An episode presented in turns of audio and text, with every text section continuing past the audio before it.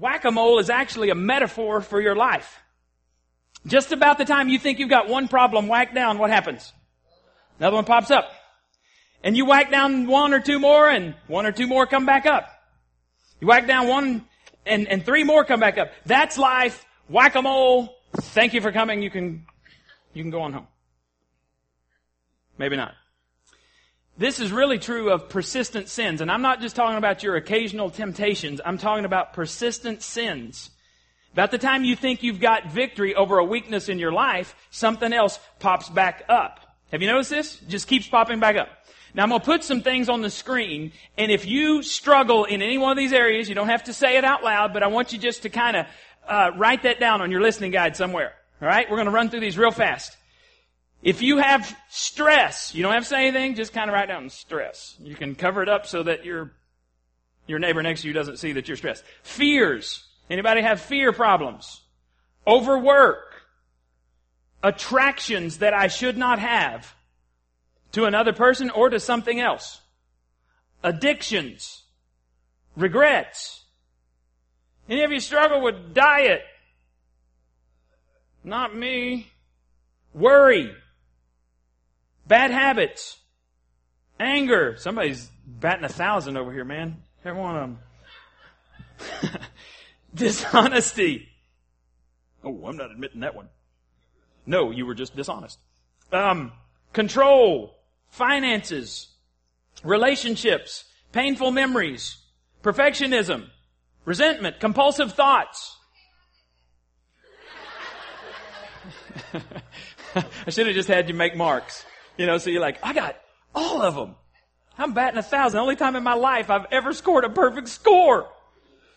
If you've circled any of those things, then this church is for you. This church is for people who want to grow. This church is for people who have problems. If you're perfect, please go find another church. But don't join it because once you do, it won't be perfect anymore. Now, if you want to be real, then we invite you to come on this journey with us over the next eight weeks. And I think God's going to do some amazing things, but you have to make the choices to follow Him you have to make the choices that God's going to reveal to you in order to get over all of that stuff. Well, let's very quickly, let's look at what are, what causes all these problems. Same root cause. Every problem in your life has the same root cause. It's called playing God. When I act like I'm God and I'm going to make my choices instead of doing what God tells me to do, I'm going to have all of those problems we just listed. Our oldest temptation is the temptation to play God. Many of you have heard the story of Adam and Eve, and there was one thing God said you couldn't have. Everything else you could have. One thing you couldn't have, and, and that was the tree. Well, we don't know that it was apple, but it's some kind of fruit, and it looked good. We've called it the apple. The apple's gotten a bum rap all these years. We don't know what it was, but God said, don't eat of one thing. Everything else is great. And where were Adam and Eve hanging out? By that one thing. And the temptation that, that Satan came to them, he said, if you eat this, you'll be like who? Have you noticed Satan never tempts you to be like him? He never says, if you eat this or if you do this thing, you'll be like me. Because nobody wants to be like the devil. But everybody wants to be like God. It's our oldest temptation. There's a whole philosophy built around it, and some of you have heard about the New Age movement. It says, you are a God. You are all powerful in your life. No, you're not. God is not you. You are not God. Our oldest temptation comes from Satan. It is trying to be play, it's trying to play God, and it's caused by pride. Look what Ezekiel says in chapter 28 verse 2. Because you are proud, you say, I am God. Now, can you just imagine somebody going out on a hilltop going, I am God, I am God? Because in the New Age movement, that's what they taught you to do. You kept saying it until you believed it. And, you know, God's this magnificent being sitting way up there. It'd be as if we walk outside today and some little ant, little fire ant comes up and goes, I am God, I am God. No, you're not. you know, that's what it's like when human beings try to claim they are God. And it's because we are prideful. Now, when do you play God? It's anytime God tells you to do one thing and you do something else. You're saying to God, you don't know what's best for my life. I know what's best for my life. I know it's wrong to do this, God, but I don't care because you don't know. God, you haven't been around as long as I. How stupid is that? And, and we say, God, I know you say no sex outside of marriage, but I don't care. I'm going to do what I want to do.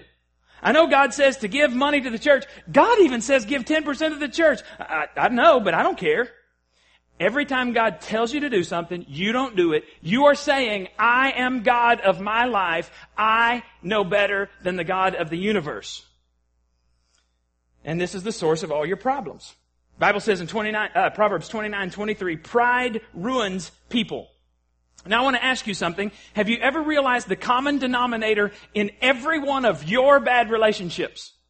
Common denominator in every bad relationship you've ever had. You know who it is? You. How come nobody, how come nobody gave me that answer? Oh, good. Two of you. You are the common denominator in every bad relationship you've ever had. Oh, well, you're going to get mad. Well, just hang on a second. Don't get mad. Because no matter where you go to get away from those other people, guess who's still there? You and you are your own worst enemy when it comes to your life. Now, if you want to know the cure, the cure is what we're going to be looking at over the next eight weeks. Jesus does this sermon, one of his first sermons. It's called the Sermon on the Mount. It's in Matthew chapter 5 is when it starts, goes through verse 7. And he starts off the most famous sermon ever get, given by saying, I'm going to tell you eight ways to be blessed. You'll be blessed if you do this. You'll be blessed if you do this. Eight times God says, you will be blessed if you do these things. He said, I want to tell you how to have a blessed life. And last week we defined blessing as the tangible and intangible favor of God. But I just want to make this as simple as possible because if you go to the root of the Greek word that, that's translated blessed for us, you know what that actually means? Happy. Jesus says, you want to be happy? Here are eight keys to being happy. Anyone here want to be happy? Okay. You're enthusiastic about being happy and I'm glad. Jesus says, I want to tell you how to be happy. So here's how he starts in Matthew 5 verse 3. They are blessed, which means happy, who realize their spiritual poverty for the kingdom of heaven belongs to these. Now he's not talking about physical poverty. There is no blessing in being poor physically. Uh, our, your staff and their wives, we were just down in Atlanta for uh, a conference, and um, while we were there, we were walking around in, in this huge arena. There's 13,000 leaders from all over the United States. And we're walking around World Vision and, and, and all of these different things. And they're showing you poverty, physical poverty. And, and there is not, there's no blessing in being physically poor at the poverty level. But Jesus isn't talking about blessed are you when you're dirt poor. That's not what he's saying. He's not talking about physical poverty. He's talking about spiritual poverty. He says, you are blessed when you recognize that you are spiritually bankrupt. Little Jamie, by the way, he said nobody ever called him Jamie until I started. He, that's what he was called when he was younger. But anyway, little Jamie, a few weeks ago, he shared a verse with you from, from Isaiah about all of our righteous deeds. We think we do all these great things. All of them are filthy rags before God. There is no one righteous. Not one. And so God says, if you want, if you want to be happy, you have to realize that you are spiritually bankrupt. Blessed are the spiritually bankrupt. Now, in Celebrate Recovery, we say it this way. It's the very first statement that you learn in recovery. I admit I need help, that I'm powerless to control my tendency to do the wrong thing, and my life is unmanageable. That's what it means to realize that you are spiritually bankrupt. God says, if you develop this attitude, you'll be blessed. You'll be happy if you realize this. So, the very first choice that you've got to make, life's healing choices, is this reality choice. And that's this. Number one, admit I need help. Admit I need help. You've got to face the truth about you, and I've got to face the truth about me. Which means I've got to stop living in denial. And that's why we call this the reality choice. Jesus said the truth will set you free. So I have to face the truth about me. You've got to face the truth about you. The problem is we don't like the truth. You can't handle the truth. That was a poor effort, but you knew what I was trying to do. You don't like the truth about you, but you love the truth about everyone else, right? That's why gossip is so popular. I don't, I don't want anybody gossip about me, but give me some, give me some juicy stuff. We love the truth about everyone else, but the truth about us generally makes us miserable because we realize there's problems and that I'm going to have to make some changes and changes are painful. The good news is that your hurts and your habits and your hangups can be healed. The bad news is it takes humility.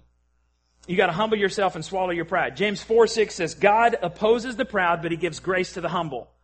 And here's what I want you to take away from today. What is grace? Grace is very simply the power you need to change. Grace is the power that you need to change. God opposes proud people. That means you are setting yourself up as an enemy of God, the op- opposition army of God if you're proud. But He gives grace. What is grace? The power you need to change. He gives grace to humble people. How many of you have tried diets and failed? How many of you tried exercise programs and failed? You young people, you will. You will. You know why? Because it's based on willpower and sometimes I get tired. I worked out like a wild man when I was in college because that's not real life. I got my first job roofing houses after my, my senior year at Baylor, roofing houses in 100 degree temperature all day. You go home, you don't feel like going to the gym. You just want to sit down, drink some Gatorade. So, willpower doesn't work. What you need is the grace of God. Grace is the power you need to change. So if you're going to change, you have to be humble and you have to realize or own up to a couple of facts. Here are the two facts that I, I know about you, but you may not have admitted about yourself. I've admitted these about me. Two facts that you've got to admit if you're ever going to live the happy life that Jesus Christ offers. Number one, I am broken. I am broken. God never intended for us to live in a messed up world, but guess what? We live in a messed up world. Sin entered with Adam and Eve, that very first temptation. You can be like God, just eat this, you'll not die, you can be like God. And we face the same temptations today because sin entered the world, messed everything up. That means you're messed up, Every person in your family is messed up. Every person you will ever meet is messed up. Everything is broken because of sin. You cannot take two broken, messed up individuals, combine them in a marriage, and have everything be wonderful because you can only work with what you have.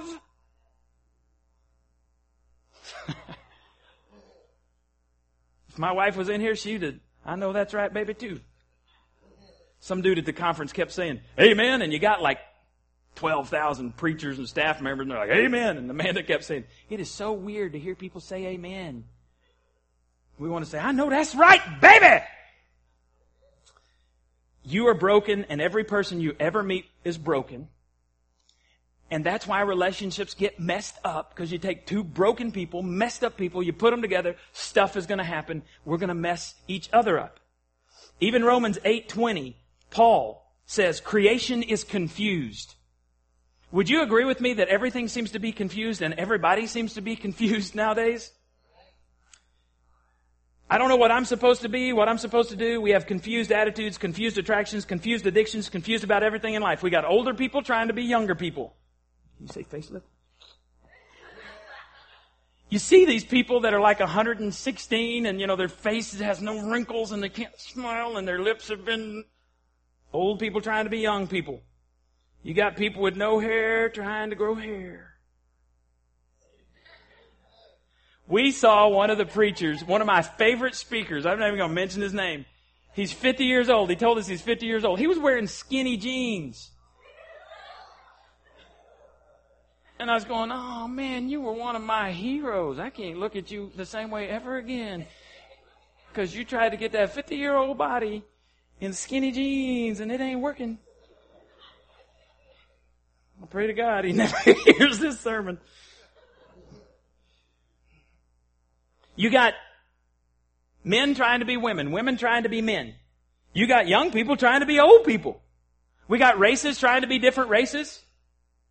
I want my hair to be like that race or that race. I just want to have some. I don't care which one, which race. I just want some hair. I know, but it's just embarrassing. If I let it grow, it does weird things, and I am never, I am never, I vowed this a long time ago because my father, whom I love dearly, is a comb over guy. And every time you walk out and you're facing the wrong direction, that, that comb over just flaps in the wind for all to see. It is not attractive. And so I just faced reality. A lot of people hadn't seen me in a long time. I can't wait to go to my next uh, reunion. I'll probably be voted the one with the least amount of hair, but I didn't get that at my 10 year reunion, so I was pretty pleased with that.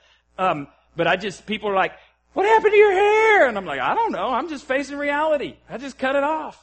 And so right now it's actually long, and, and I got in late last night. It's the reason I didn't cut it. So I apologize for looking like a, uh, a hippie. That's what I always tell my kids. They're always telling me, they're like, Daddy, your hair's too fuzzy. You need to cut it off. Praise God, my head, you know, doesn't have some weird deformity that, because I'd be covering it up if I did. So here's the thing. Don't try to be somebody that you're not. Admit you're messed up and then you can discover who God made you to be. And there is no greater cause or purpose in this world than being who God made you to be. You talk about freedom. Cause I walk around with, I was like one of the oldest people at this conference. I didn't care. Young people ain't got nothing on me. They can run faster. They can lift more weight. I don't care. I'm over that. Most of the time. There's every once in a while. Now, a second thing you need to admit. First, you got to admit you're messed up. Second thing is, my secrets make me sick. And this is the key to you ever getting well. Is you have to admit that your secrets make you sick. Now, I want to read you from a psalm. King David wrote this, and if you know anything about King David, his greatest sin was he committed adultery with another man's wife. Then he had that man murdered. So he's an adulteress. He's the king. He's an adulteress, he's a murderer, and then he covers it up for over a year until he's confronted. This psalm is written to kind of tell you what happens when you try to cover up sin. Let's read it together. When I refused to confess my sin, David says, my body wasted away and I groaned all day long. Day and night your hand of discipline was heavy on me. My strength evaporated like water in the summer heat. Finally, I confessed all my sins to you and stopped trying to hide my guilt. I said to myself, I will confess my reve- rebellion to the Lord, and you forgave me, and my guilt is gone. It's not so much what you're eating, it's what's eating you that is destroying your life. If you're tired all the time and frustrated all the time, you've got all these problems, guess what? You need to look at what you're hiding. What you're covering up, you don't want anybody to know about. Your secrets make you sick. When you hide a sin, it actually increases in power. It doesn't get better. I don't want anybody to know this. And it becomes a compulsion. And there's this desire within you to do it over and over and over again. And it gets stronger. The more you hide it, the more it increases. When you hide a fear, it intensifies and fear gets worse and worse. When you hide a hurt, a memory, it imprints on your mind and actually becomes more and more vivid because you rehearse that memory in your mind all the time. Hiding a hurt or a sin never works. It only intensifies it. And you know, here's the really strange thing. At our church, we are really good at applauding other people's honesty. We, we would, if Greg were here, we would come up and hug on him. People are gonna love all over Terry today because she's been clean for a year. One of the, one of the greatest sermons I ever did wasn't even a sermon I did. I interviewed Jason and Danae Selman and he, he sat in front of our church and, and admitted that he'd had a pornography addiction and he was powerless to overcome it. And you all watched, and I watched you all sit there, first of all, in dead silence. You could have heard a pin drop. It's the longest sermon we've ever had either. And nobody was ready to go. Because someone else was so gut level honest. And he'll tell you, Jason will tell you, that's the day he began to get well was when he brought it out in the open. You keep things secret, they increase in power and intensity, and Satan just whispers over and over and over. When you begin to get healing is when you bring it out into the light. Whatever you are so afraid of is what you've got to bring out into the light. You can't work on your sins in your life until you admit them. We waste so much energy, and this is why so many people have left the local church. Is because we waste so much energy pretending we've got it all together. Just imagine if we quit wasting that energy and we admitted to a few trusted individuals what our deepest, darkest secrets are. We could start living the life that God intended. And I'm telling you, there's no life like it. The message of the Bible is that Jesus came to make me well. You are broken. I'm broken. We are not okay. But Jesus came to make us okay.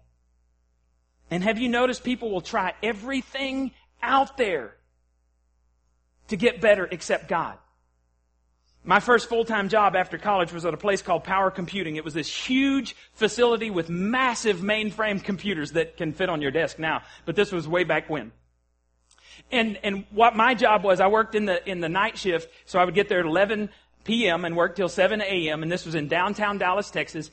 And we ran software for most of the major nuclear power plants around the world. So the only people that were awake when I was there was the Germans. You know, they'd, they'd sign in Guten Morgen. I'm like, yeah, yo, whatever. Um, and they would request some tape. I would go back to our facility, which our little library back here. I'd find the tape number. I'd come out, run their software on this big mainframe, on this big tape to tape thing, and then um, when they were done, it would come off, and I would go put it back in the library. It was a real easy job. We would work like crazy until midnight, one o'clock. We'd be finished with the, the previous day's billing, and then we would just sit around. Well, I had two ladies that I worked with. One of them was my boss, and every once in a while, they would, my boss would come over to me, and, and we had a very good relationship, but they knew I was a Christian, and so when they wanted to talk about stuff that they knew I wouldn't agree with, they would ask me to leave. And so we had that type of relationship. She'd go, hey, Doug, uh, we're gonna, we're gonna talk about some stuff that you, you probably won't like, so get lost. And I'm like, cool. So I'd go get a Dallas Morning News and waste a couple hours, get paid for it. And uh, then I would come back. Well, one time I came back a little early, and they had this book out there, and it was all about you are a God. They would try anything except what God had to say. Have you noticed that about people? They, they'll try crystals, they'll try aromatherapy, reading palms, acupuncture, they'll read their horoscope in the paper, they'll go for fads and therapies and conferences, cults and tapes and motivational seminars and read books and believe the wackiest, stupid ideas anything to stay away from God's Word and God's people. You notice that? Yes or no? Okay, alright. Christianity, I've been trying to tell you, is the ultimate unreligion. That's what we talked about last week. It is not the same as anything else. God says you are spiritually bankrupt, but every one of these other things says, no, you have the power. All you gotta do is remember your spirit. You go deep within yourself and you'll find your purpose in life. No, a car never discovers its purpose by looking deep within itself. And neither will you. You've got to go to the Creator to find out what your purpose is. So God says you're spiritually bankrupt and you, and all you need to do, this is number two, you admit you're wrong, you're, you need help. Number two, you humbly ask God for help.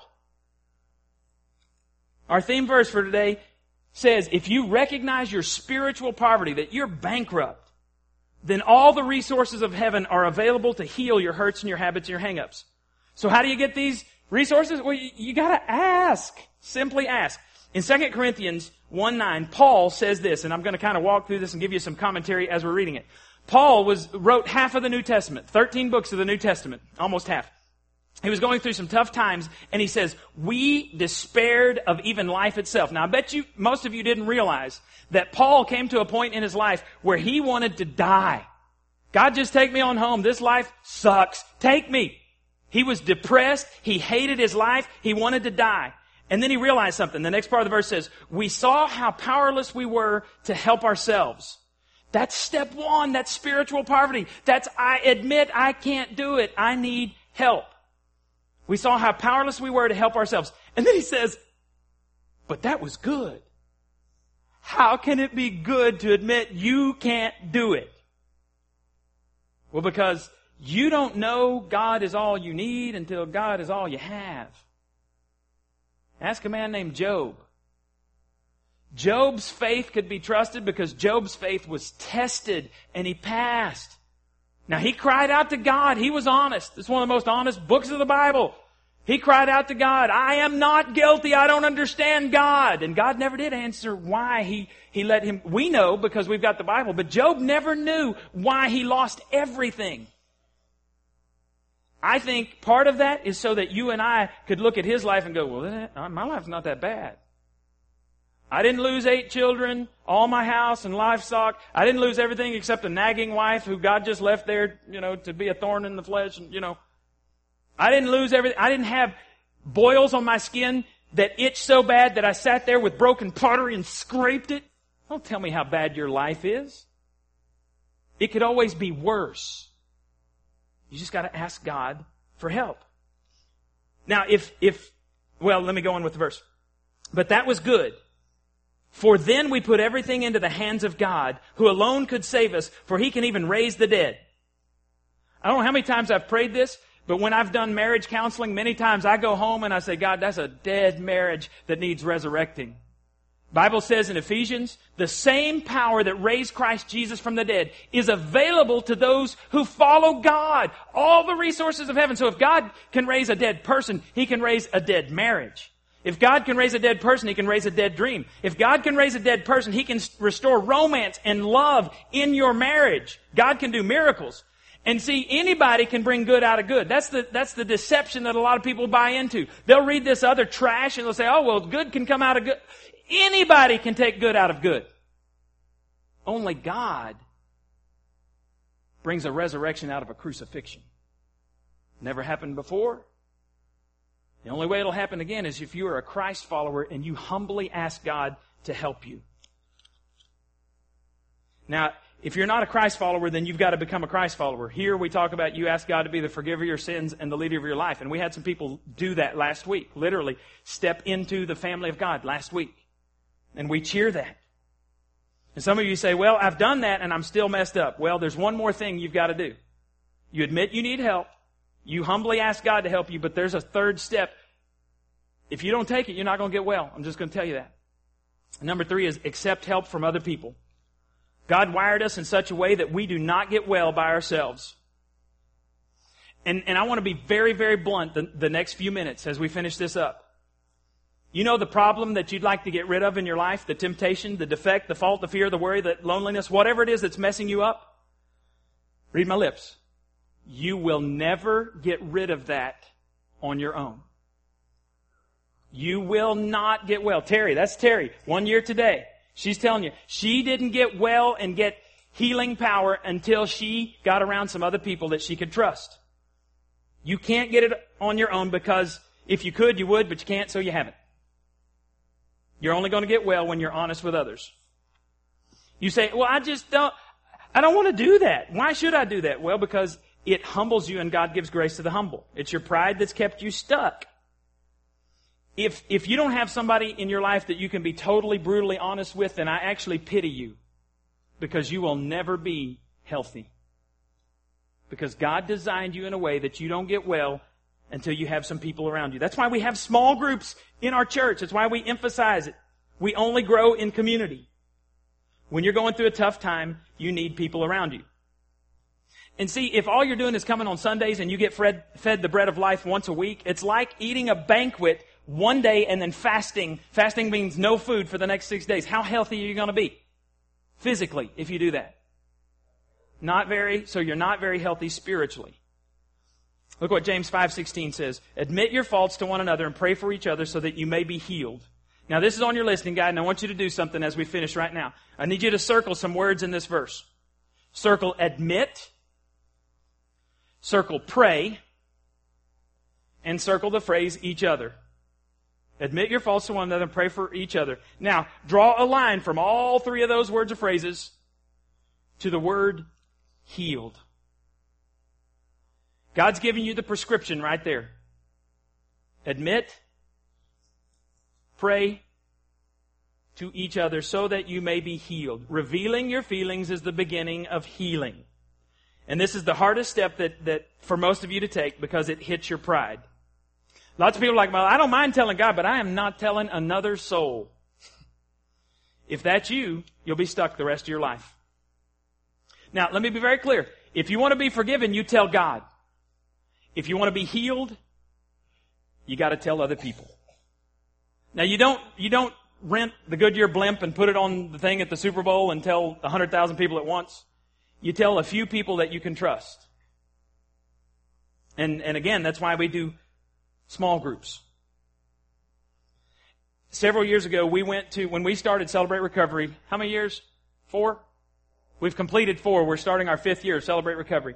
We went out to where they actually started Celebrate Recovery at Saddleback Church in California. And one of the things that, that blew me away was there were some pastors from just outside of Tulsa. They got up and they shared about what God was doing in pastors. These pastors were confessing to one another that some of them had a lust problem, some of them had anger problems, some of them had control issues, some of them had hurts and habits. And these pastors, uh, six or eight of them, I don't remember how many, but I was so compelled that I went to their little breakout session. You couldn't even get in the door. They didn't have the room big enough. And so there are people standing all over the place because they'd never seen a group of pastors who admitted they had any problems at all. And I hung on every word because I thought, that's what we need in Palestine. Because, uh, you know, we're, we don't, we do have this complex sometimes, but nobody can understand what it's like to be a pastor until you've been a pastor. Just trust me on that. So that's why pastors get together because nobody can understand it. And so I came back and I, I was meeting with a group of pastors and, and we used to meet and pray and read books and stuff like that. And I brought up this idea. I said, guys, I saw something I've never seen in my life before. There were probably 10 pastors in the room. And I told them what happened and I told them that people were confessing their sins to one another. And I got these looks of absolute blank stares. And I said, guys, I don't know about you, but I need someone that I can be totally honest with that, that I know is not going to impact my church. They're not going to say, well, you can't listen to him because did you know he thought this or he said this? I need somebody that I can share with. And they shot me down. And it was shortly after that I quit going to the group. Not because I was mad or anything, but because I thought, I gotta hang out with people who can be totally real. I'm not gonna go in and pretend if I'm struggling. I, I shared with you several weeks ago when I was struggling spiritually and emotionally. I can't hang out with people who, who are going to pretend they got it all together. I can't relate to those people. And maybe those pastors did have it all together. You know, maybe I'm just judging them. But I've been around a lot of preachers None of them are as righteous as they seem on Sunday morning. Well, I tell you all of that to say, you need somebody that you can trust. That's why you've got to get into some type of group. Just coming to church for the next eight weeks or 40 years will not help you grow spiritually. Doesn't happen that way. There's choices you got to make. Bow your heads for just a second. I want to ask you, what is it that you've been hiding? What is your issue that you don't want anybody to know about?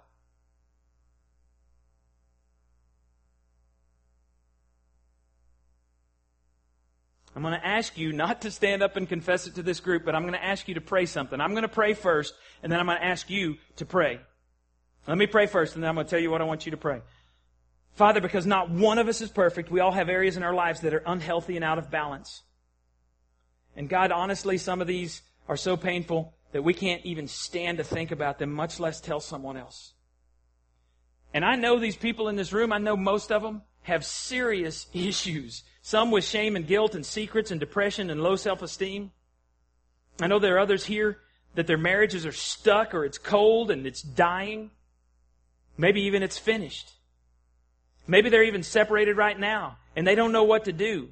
There may be people here, God, struggling with a habit, a secret sin, a hurt, a fear of being out of control or the fear that they're losing their mind, they're going crazy. God, I, I, I pray that you give them the courage right now, October 11th, to take the first step and admit they need help. Now, here's what I want to lead you to pray. You pray this in your mind. Dear God, I desperately want to get well. I want to get healthy today. I realize I'm not God, but I've often acted like I was. I've tried to control my life, and I'm sorry. I've done things you've told me not to do. And I've not done things you've told me to do. I don't want to run any, anymore. Today, I admit that I am spiritually bankrupt. And today, I admit I need your help. I don't want to hide my hurts or my sins or my habits anymore. I know I am helpless to control my tendency to do things that are unhealthy for me. And I ask you to take the pieces of my unmanageable life and begin the process of healing today.